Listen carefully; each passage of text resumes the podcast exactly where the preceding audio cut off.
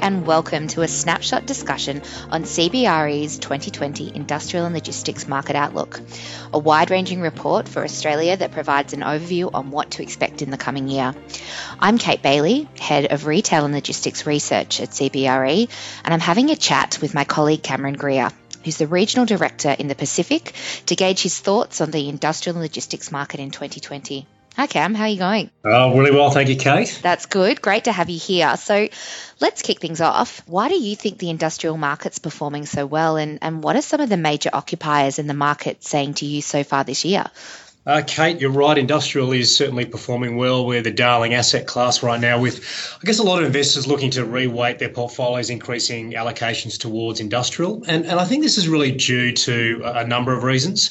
Across all uh, industrial markets, it's probably fair to say that you know supply and demand is very, very balanced. Uh, vacancy rates are certainly really low at one and a half percent across the east coast. Inquiry steady, and we're actually seeing an increase in inquiry levels so far this year, and we expect more transactions transaction volumes than there was in 2019. Uh, we're actually forecasting in every major market rental growth this year. And there's a number of headwinds or factors that are certainly in our favour. And there's a lot written about this, but there's certainly the unprecedented demand with e commerce that's really helping to drive growth across the entire Australian market. E commerce sales are, are expected to grow about 4.1 billion every year until 2022. So we've done a bit of work on the in the US on what that means for Australia. We believe it's an additional 350,000 thousand square meters of industrial demand will be created every year until 2022. And there's some other really good tailwinds that are happening as well. We're seeing tenants commit to, to longer leases, which is, is obviously a very good thing for, for landlords. We're seeing a recent trend with um, with occupiers actually moving out of 3PL warehouses, taking on their own warehouses and putting these um, 3PLs into sort of shorter term contracts. And, and the outcome for that is that it's normally a better covenant for the landlord um, and normally longer leases. And probably the other thing too with these users trying to get more efficiencies in warehouses. We're seeing further automation, and the investment horizon for that um, is normally a longer lead time. So again, it's just leading to longer leases, which is a great story for uh, for landlords. Yeah, absolutely. So obviously a lot of things going well for the industrial market at the moment, but can you see any potential headwinds for the industrial sector this year? Uh, look, the only really headwind that could be there is the coronavirus, um, and we're mm-hmm. still, I guess, sure um, uncertain how that's going to play out. It's still pretty early days of it. Um, if it can be under control in the next two or three months, then then it should be pretty limited. But if it should go on, it could have an impact on supply chains. If certainly if companies can't get goods in or out of China, um, we've seen Hyundai already suspend manufacturing operations in South Korea because they can't get parts out of China.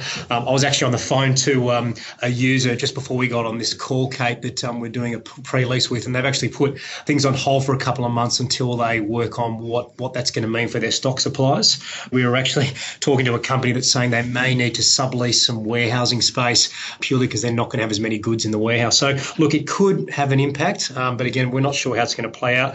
Probably the other sort of you know, the other piece with that as well as I guess offshore groups investing in Australia, if they can't actually physically get out here and inspect properties, um, there may not be as much competition competition. So that could be maybe a good thing for local buyers. Yeah, absolutely.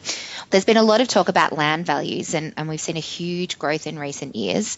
Um, what do you think is going to happen with land values in 2020, and, and what impact is this having on the development pipeline?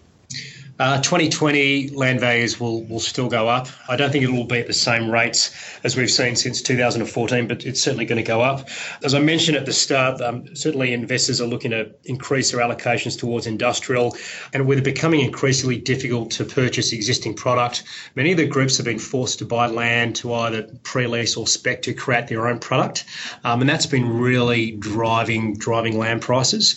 To answer your question on what impact that's having on the development development pipeline.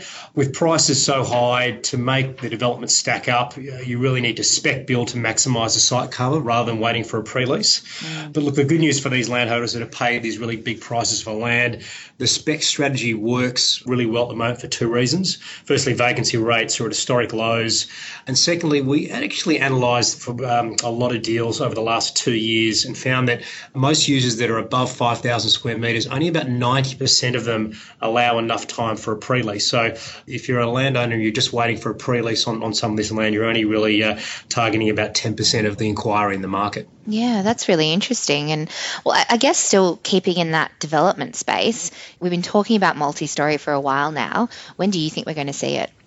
Uh, Kate, that's a good question. You and I have been speaking about this uh, for a while. We've hit land rates now in South Sydney where they're, you know, they're three and a half, four thousand a, a square metre. So based on, I guess, the modelling that I've seen that you've done, we technically it now stacks up in 2020 in Sydney, and we believe Melbourne's closer to 2023 before we think it'll work.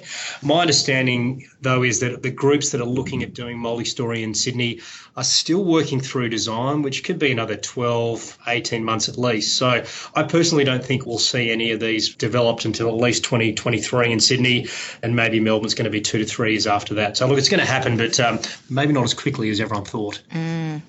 All right, to finish up on what are your bold predictions for 2020? Bold predictions. Okay, so I think we'll, we're certainly going to see pressure on land supply, and with continued demand, we're, we're going to see rental growth across um, uh, the whole eastern seaboard.